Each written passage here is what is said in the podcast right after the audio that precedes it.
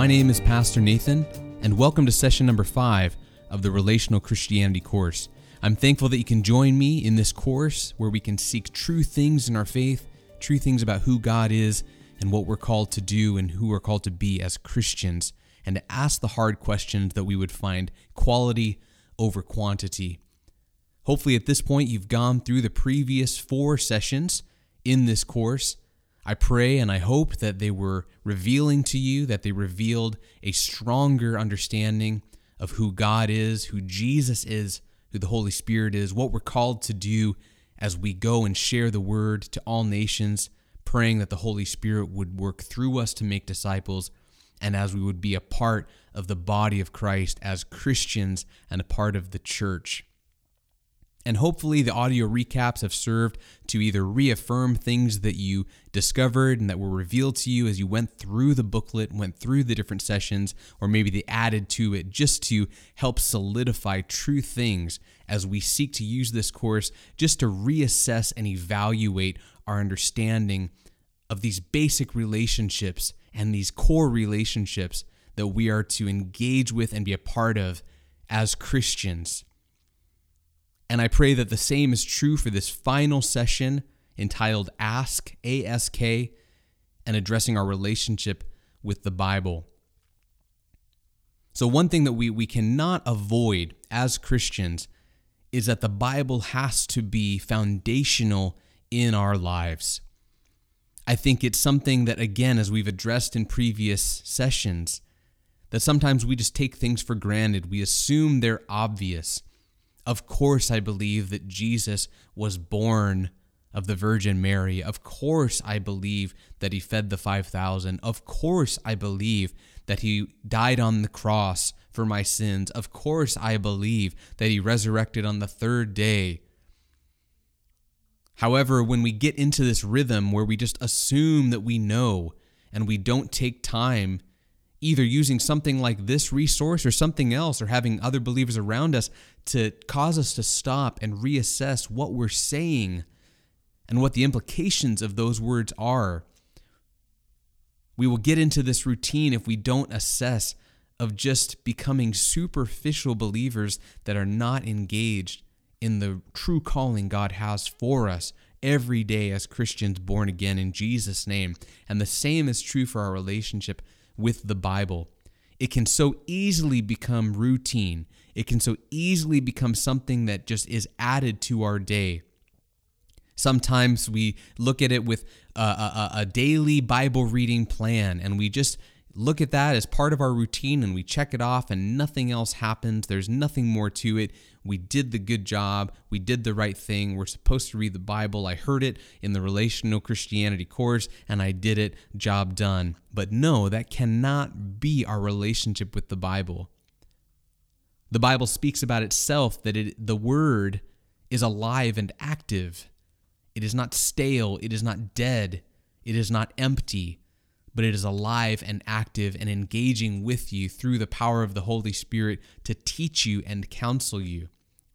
So, on one hand, what we're going to address in this final session of this course is to have a healthy understanding of what the Bible is and what it's not. But also, as we're, we're being led through this course, to then go out and take our testimony, take the relationships that we have that are strong and foundational in our lives with God and Jesus, the Holy Spirit, and that we would go out not doing what we can to make disciples, but sharing the word with people.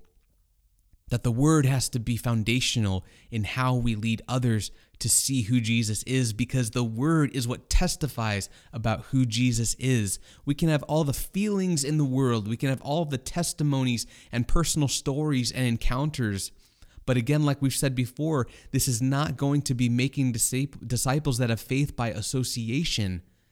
Not just gathering people around us that love Jesus because they love the stories that we tell about our relationship with Jesus, but that they would have a personal encounter with Jesus by the power of the Holy Spirit. And that happens as we open up the scripture as we t- as we tell others what we have seen in the word and we see the holy spirit teach and counsel those before us as they've as the Holy Spirit has done with us. and they encounter Jesus because that is the goal is that other people encounter Jesus. That's how we ended our, our, our, previous session, session four, that the idea of success is just that other people would know Jesus and they do that by seeing who he is in the word and then it becomes alive to them and then they have their encounter. Then they are living in that daily life that is in fact supernatural, that does include miracles but they need to encounter who Jesus is first and they do that in the word. So if if leading others is intimidating to you, if going out and sharing about your faith or about Jesus or helping others to know who Jesus is is intimidating to you, you don't know how to do it. One of the things that we can do is we can use a tool like Ask, and we can use that as a resource that we can lead others in seeking truth in the Word. So, one of the goals is to address our relationship with the Bible in this final session, but it's also to give you just some encouragement that you don't have to be a seminary graduate to go tell others about Jesus and how he is revealed in the Word. That you don't have to be called to be a pastor. You don't have to be a minister. You don't have to be a priest. That the early church found regular people going and testifying to other people who Jesus is, and they used the word, they used the prophecies, they used the scriptures. Jesus, when, when he encounters the two disciples that are mourning on the road, and it says that he showed them that all the scriptures testified to who he is. And in that moment, it said their hearts were burning. So you can do this. And not only can you do this, but you ought to do this. Of course, we can share our testimonies. Of course, we might have unique giftings that will help us to share the glory of God. But hopefully, people are just witnessing the fruit of the kingdom, the fruit of the Holy Spirit in our lives naturally without us making a show. And hopefully, that will lead them to come and ask us, Can you tell me more? Or I have a question. And in that moment, again, you are not the teacher that we've addressed in the previous sessions. You are not the teacher. You are still a student. You are still a child of God, but you do have the word that is alive. And you do have the counselor and the teacher that is the Holy Spirit with you. And through that, they will encounter the truth of Jesus by the power of the Holy Spirit and by what is testified in the word that is alive and active. You can do this, and you ought to do this, and prayerfully and possibly the Ask Guide is something that will lay out a clear path that you can put before somebody else and learn with them, but also open the door that the Holy Spirit would encounter them and that their lives would be changed. So, this is a tool that you can use, a resource or possibly just a reminder of what our relationship with the Bible should be in a healthy and anointed way. So, the Ask Guide is based off of the verses in the Gospel of Matthew in chapter 7, verses 7 and 8. And in those verses, it says, Ask and it will be given to you, seek and you will find, knock and the door will be open to you. For everyone who asks receives, the one who seeks finds and to the one who knocks, the door will be open. So the acronym of ASK is ask, seek, and knock, as we see it in verse 7. And I believe that that is foundational in our relationship with God, Jesus, the Holy Spirit, the idea of making disciples, the church, and the Bible. Just that concept of asking. Asking admits that you are not too prideful to want to know more. And that in itself is at the core of your heart as a born again person, believer in Jesus, that you are always at the ready. You are always eager to learn more, and you are not too prideful to hide your questions because you might look bad or you might look silly, but your goal is not the opinion of other people or being condemned because you have a question, but to know more. You want a greater revelation of Jesus. You hunger for that. You seek that. That is what your joy is bound in. is seeing more of Jesus, and that comes from asking. And all throughout Scripture, you see that. You see questions being welcomed by God. And this verse comes from Jesus, the Messiah. Ask and it will be given to you. Seek and you will be, you will find. And knock and the door will be open to you. So the basis of the Ask guide really comes down to the idea of are we asking the right questions? One of the the the things that derails Christians and the church in their relationship with the Bible or how they use the Bible to evangelize or share the gospel to others is they're asking the wrong questions. So often, one of the first things that comes to mind when someone reads uh, a, passage in scripture or you go to a Bible study is, What do you think about this? How does it relate to you? How can we relate that to our circumstances? Do you see the theme? It's all about you. And the reality of the scripture is that it's not about you, it's all about Him. It's all about Jesus. All of the scriptures. And again, that's not a new idea that I'm bringing into the fold that is revolutionary. Jesus himself testified to that. That all of the scriptures testify to who he is as the Messiah, as the Christ, the anointed one. So if we're opening up the Bible and saying, God, show me something for me, show me how I can relate to this, how can I make first century Israel relatable? How can I make Exodus relatable? How can I make Leviticus relatable? Ah, I just want to skip Leviticus and Numbers because I can't relate to it. There's nothing interesting about it to me. Have you ever found yourself saying things like that? Or I don't want to read this passage again. I know it already. I don't need to read the genealogy at the beginning of the Gospel of Matthew. There's too many names, names that are hard to pronounce. God won't mind if I skip that section. See what's what's happening there as you as you react in that way? It's all about you. So the, the, the first thing we have to be asking as we go into the word anywhere in scripture is how does the text reveal Jesus? You must start there. And if you're in a group, this is a great resource to use, this Ask Guide, and it's a great first step to take with everybody because it neutralizes that instinct for people in that group, yourself included possibly, to start making it about themselves. It kicks off the group to say, we are going to meet on common ground, led by the Holy Spirit he, our counselor, to see the word revealed to us, alive and active for all of us, at the same time, to reveal one thing, to reveal Jesus. And again, we have to take a, a, leap of faith, but to trust the words of Jesus himself, that all scriptures testify to himself, that we are able to find Jesus in the entire Bible. Now we can't, we can't get distracted. We can't can't go chasing the red herring, so to speak, with this. So let me just clarify. This doesn't mean that every single verse in the Bible has Jesus' name in it. It doesn't mean that if you take any sentence in the Bible, there's got to be something about Jesus. But I guarantee you that if you take that sentence and back out a little bit to the paragraph, back out a little bit to the passage, and back out a little bit to the chapter, I guarantee you that there are themes, that there is a context, historical, that will absolutely relate to Jesus. So, the key here now, there is something you can do to help you in being able to see Jesus throughout the entire Bible. Become familiar with the Gospels.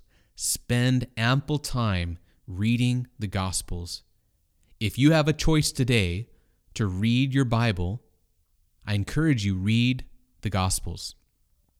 That doesn't mean that the other books in the Bible or other chapters or passages are not valuable, not at all. Everything in the Bible is there for a purpose and is anointed by the Holy Spirit, everything. But if our goal is to understand Jesus as our Lord and Savior and to share the truth of who Jesus is with others, we should probably be very well acquainted with who Jesus is, and we see that primarily in the Gospels. So if we don't have familiarity with the Gospels, we, we have to do that first. And that goes back to your relationship with Jesus. I think maybe let's hold off on leading some groups. Let's hold off on, on, on volunteering for leading that Bible study if we don't really have a firm foundation in who Jesus is and my relationship to Him. And again, don't take that as, as condemnation or punishment. Take that as grace. Imagine the grace that God has preventing you from leading that group in an insincere way or going through the motions or reciting something that you've heard another group leader say or just reciting the sermon from Sunday. Again, we're, we're seeking quality over quantity. And without a doubt, God has a plan to use you in other people's lives, to use you to lead other people. But maybe that's not right now. So we have to be well acquainted with the Gospels. And once you're well acquainted with the Gospels, what Jesus said, how he compared himself to other things, how he referenced Israel's history, how he references the prophecies made about him. That's the key. He is the key that then you can go into any part of the Bible and he will unlock it. And I guarantee you, this is this is my promise. If this is done with prayer, seeking to know Jesus, I guarantee you that your experience, your relationship with the Bible, if it is not here already, is about to take off and become extremely interesting and exciting because it will become a passion of yours to find Jesus in all of Scripture. It will not become the thing that is a burden that you can't share about yourself at the beginning of your Bible study, but you will be hungry to start that adventure with the people that you're learning with. That you will enjoy the small talk at the beginning of the group, but you will all be chomping at the bit, that you will all be excited to start looking for Jesus. And as it's laid out in this session in the booklet, there is an approach that you can take where you can actually pick any chapter in the Bible and you can go through all the sections of the Bible. So it doesn't ha- it doesn't necessarily have to even be something that you've prepared. You can pray beforehand and you can say, "Holy Spirit, lead us to a chapter that you've prepared for this specific Bible study at this specific time and place." And you can go anywhere. You can go to any chapter because now you have the key and it will unlock a greater revelation of Jesus. Guaranteed. Guaranteed. So, first question we have to ask is not how can I relate to this, but how can this text reveal Jesus to me? And then from there, the second question that we're going through with the Ask Guide is learning from the past. Paul tells us that everything is written down so that we would learn, that we can see the experience of people and their relationship with God and their struggle with sin, and that we can see common traps that are set by Satan before believers to get them to deny God, to get them to, to fall away from their faith. And that there's something for us to learn. Again, taking the posture of a student, that once all of you in that Bible study, or even just you independently, have encountered Jesus, all of a sudden you are infused with the, the hope in who Jesus is because you've seen that miraculous revelation of Jesus somewhere. Maybe you didn't expect it in the Bible. So now you're moving forward into the second question, knowing that the next thing is not to then make it about you, but how you can learn. How you can learn from something else that's happened in Scripture and apply it to your life. So we're, we're maintaining that stature of humility that we are now there to learn from the Word. There is always something that the Holy Spirit wants to teach us. Always. If you're in a routine, if you're in a rhythm of going to Bible studies and you never learn anything new, take this moment to maybe take this week and not participate in the Bible study and take some added time and pray and fast and ask the Lord to give you a new revelation of that relationship with the Bible. That the scriptures become alive to you again. In Jesus' name that the Holy Spirit be invited to be your teacher again, that you move forward in faith and not in a posture just to learn more information, that you are not discontent because you didn't learn something new, some new interesting prophecy, some new interesting thing to decode, but that you get excited to see Jesus, that you get excited and eager to learn and to be in front of a new revelation of who Jesus is and the relationship that God has had with his people from the beginning. So, first, we're asking the question how does this text reveal Jesus? Any text in the Bible. Then we're saying, what can I learn from this? And you do that together. Again, like we're united as the body of Christ, or we're in this together as students, even with non believers. We're in this together, that there is not one person that is seeking to teach everybody that understands all the lessons, but that all of us, regardless of your position, this could be pastor, this could be church member that's in the back row, and this could be someone that is not a believer. Every single one now is on common ground that there is something for each of us to learn, regardless of who you are, because you are a child of God and you are constantly in the position of being in need from the Father. Now, naturally, from that position, the next question is how does this passage convict me of my sin?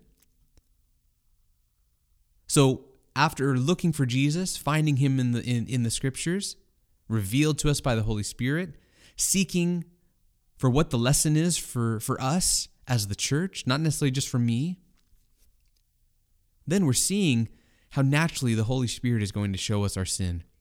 Because as we see the lesson that we're call, called to learn in this passage, that's going to be revealing the need for us to learn it. That there is something in that passage that is revealing to you that there is a, a, a part of your heart, a part of your life that needs to change. So, again, if you are in the rhythm of going to Bible studies or even going to church on Sundays and you just have not felt convicted, that all you feel is affirmed and loved. Again, we go back to that relationship with God the Father. Of course, He loves you. Of course, He wants to shower you with blessings. Of course, He wants to remind you that you are beloved and known and precious to Him. You are also a sinner saved by grace, called to a new covenant that is impossible for man just to achieve. But with God, it's possible if we are allowing Him to be King of our lives and to transform us from the inside out with that quality emphasis and not just quantity. But what, what's, what's precious about this position of this question is that we've already seen that Jesus is who he is in the passage, that we've already seen that he has a specific thing for us, revealing how he cares for us. And now, in a soft and gentle, but God willing, a powerful way, He's convicting us of our sin. Lastly, the end of the Ask Guide is where we can be united in strength. That we don't end the study of the scriptures just feeling convicted, mourning our sin, feeling condemned, awaiting punishment, being so burdened and heavy laden with disappointment that we're not perfect, that we aren't getting everything right, but that we can end this time that we are listening to the voice of the Father in heaven, anointed by the Holy Spirit, together moving forward in strength. That we can see how this passage is gathering us together, that we would move out in unity, joined with the same purpose, motivation, and goal. That we would all be victors over the flesh, that we would all be engaged in the miraculous transformation that God has for all of us, and that in all things we would give glory to God, and in all things we would be revealing Jesus Christ as the Messiah. And in this way, we can make this about us. We can make this about the church. We can make this about the common challenge and obstacles that we face as believers in a broken world, as sinners saved by grace, but that we can know that Jesus is the Messiah and we've seen him revealed in the passage, that we can know that there is a specific provision of instruction for all of us at the table in this passage, that we can see that God sees our hearts, that there is something he knows about us, but he desires to change. And by the power of the Holy Spirit, all are given the opportunity to encounter and embrace a miraculous and supernatural transformation of a heart as we are born again, as we are led to be made anew every day, and that that becomes our sending out point, that we can go out with hope everlasting that the Holy Spirit has been with us the entire time through the passage, has engaged with each of us independently and collectively as a group, and now we can go out not having read a passage that we knew before and we know all of the answers, not because we planned and prepped all of the information beforehand, because it's just a class and schedule and I just did all the right things, but possibly you embraced a passage that was totally random, maybe a chapter that you did not plan ahead of time. Maybe a chapter in a book like Leviticus that you have never really had a powerful revelation of Jesus, but together, being led by the Holy Spirit, all have witnessed a miracle so to speak, that Jesus has been revealed in a new way, and your strength in Him and your faith in Him has grown collectively together. And it's a shared encounter with the Father, it's a shared encounter with the Holy Spirit. That everyone was on level ground the entire time, and it never was derailed by pride to make things about us or one person, but everyone was leveled by sin. Everyone was leveled by the, the, the payment of Christ's death on the cross, and everything was leveled by the engagement of the Holy Spirit to send us out with hope and encouragement, confidence that God is with us. He is truly God, Emmanuel, and His word remains true. And in that way, you can engage with the Bible in a healthy relationship, not in routine, ritualistic obligation, but that you can engage with a living word, that you can engage with the Holy Spirit, that you can engage in these relationships that are not only informative, but they are life changing and miraculous. Well, that brings us to the end of our audio recap of session 5 and to the end of the Relational Christianity course. As we move out, remember, as we've said this entire time, it's quality over quantity. I'm Pastor Nathan, and thank you for participating in the Relational Christianity course. God bless you.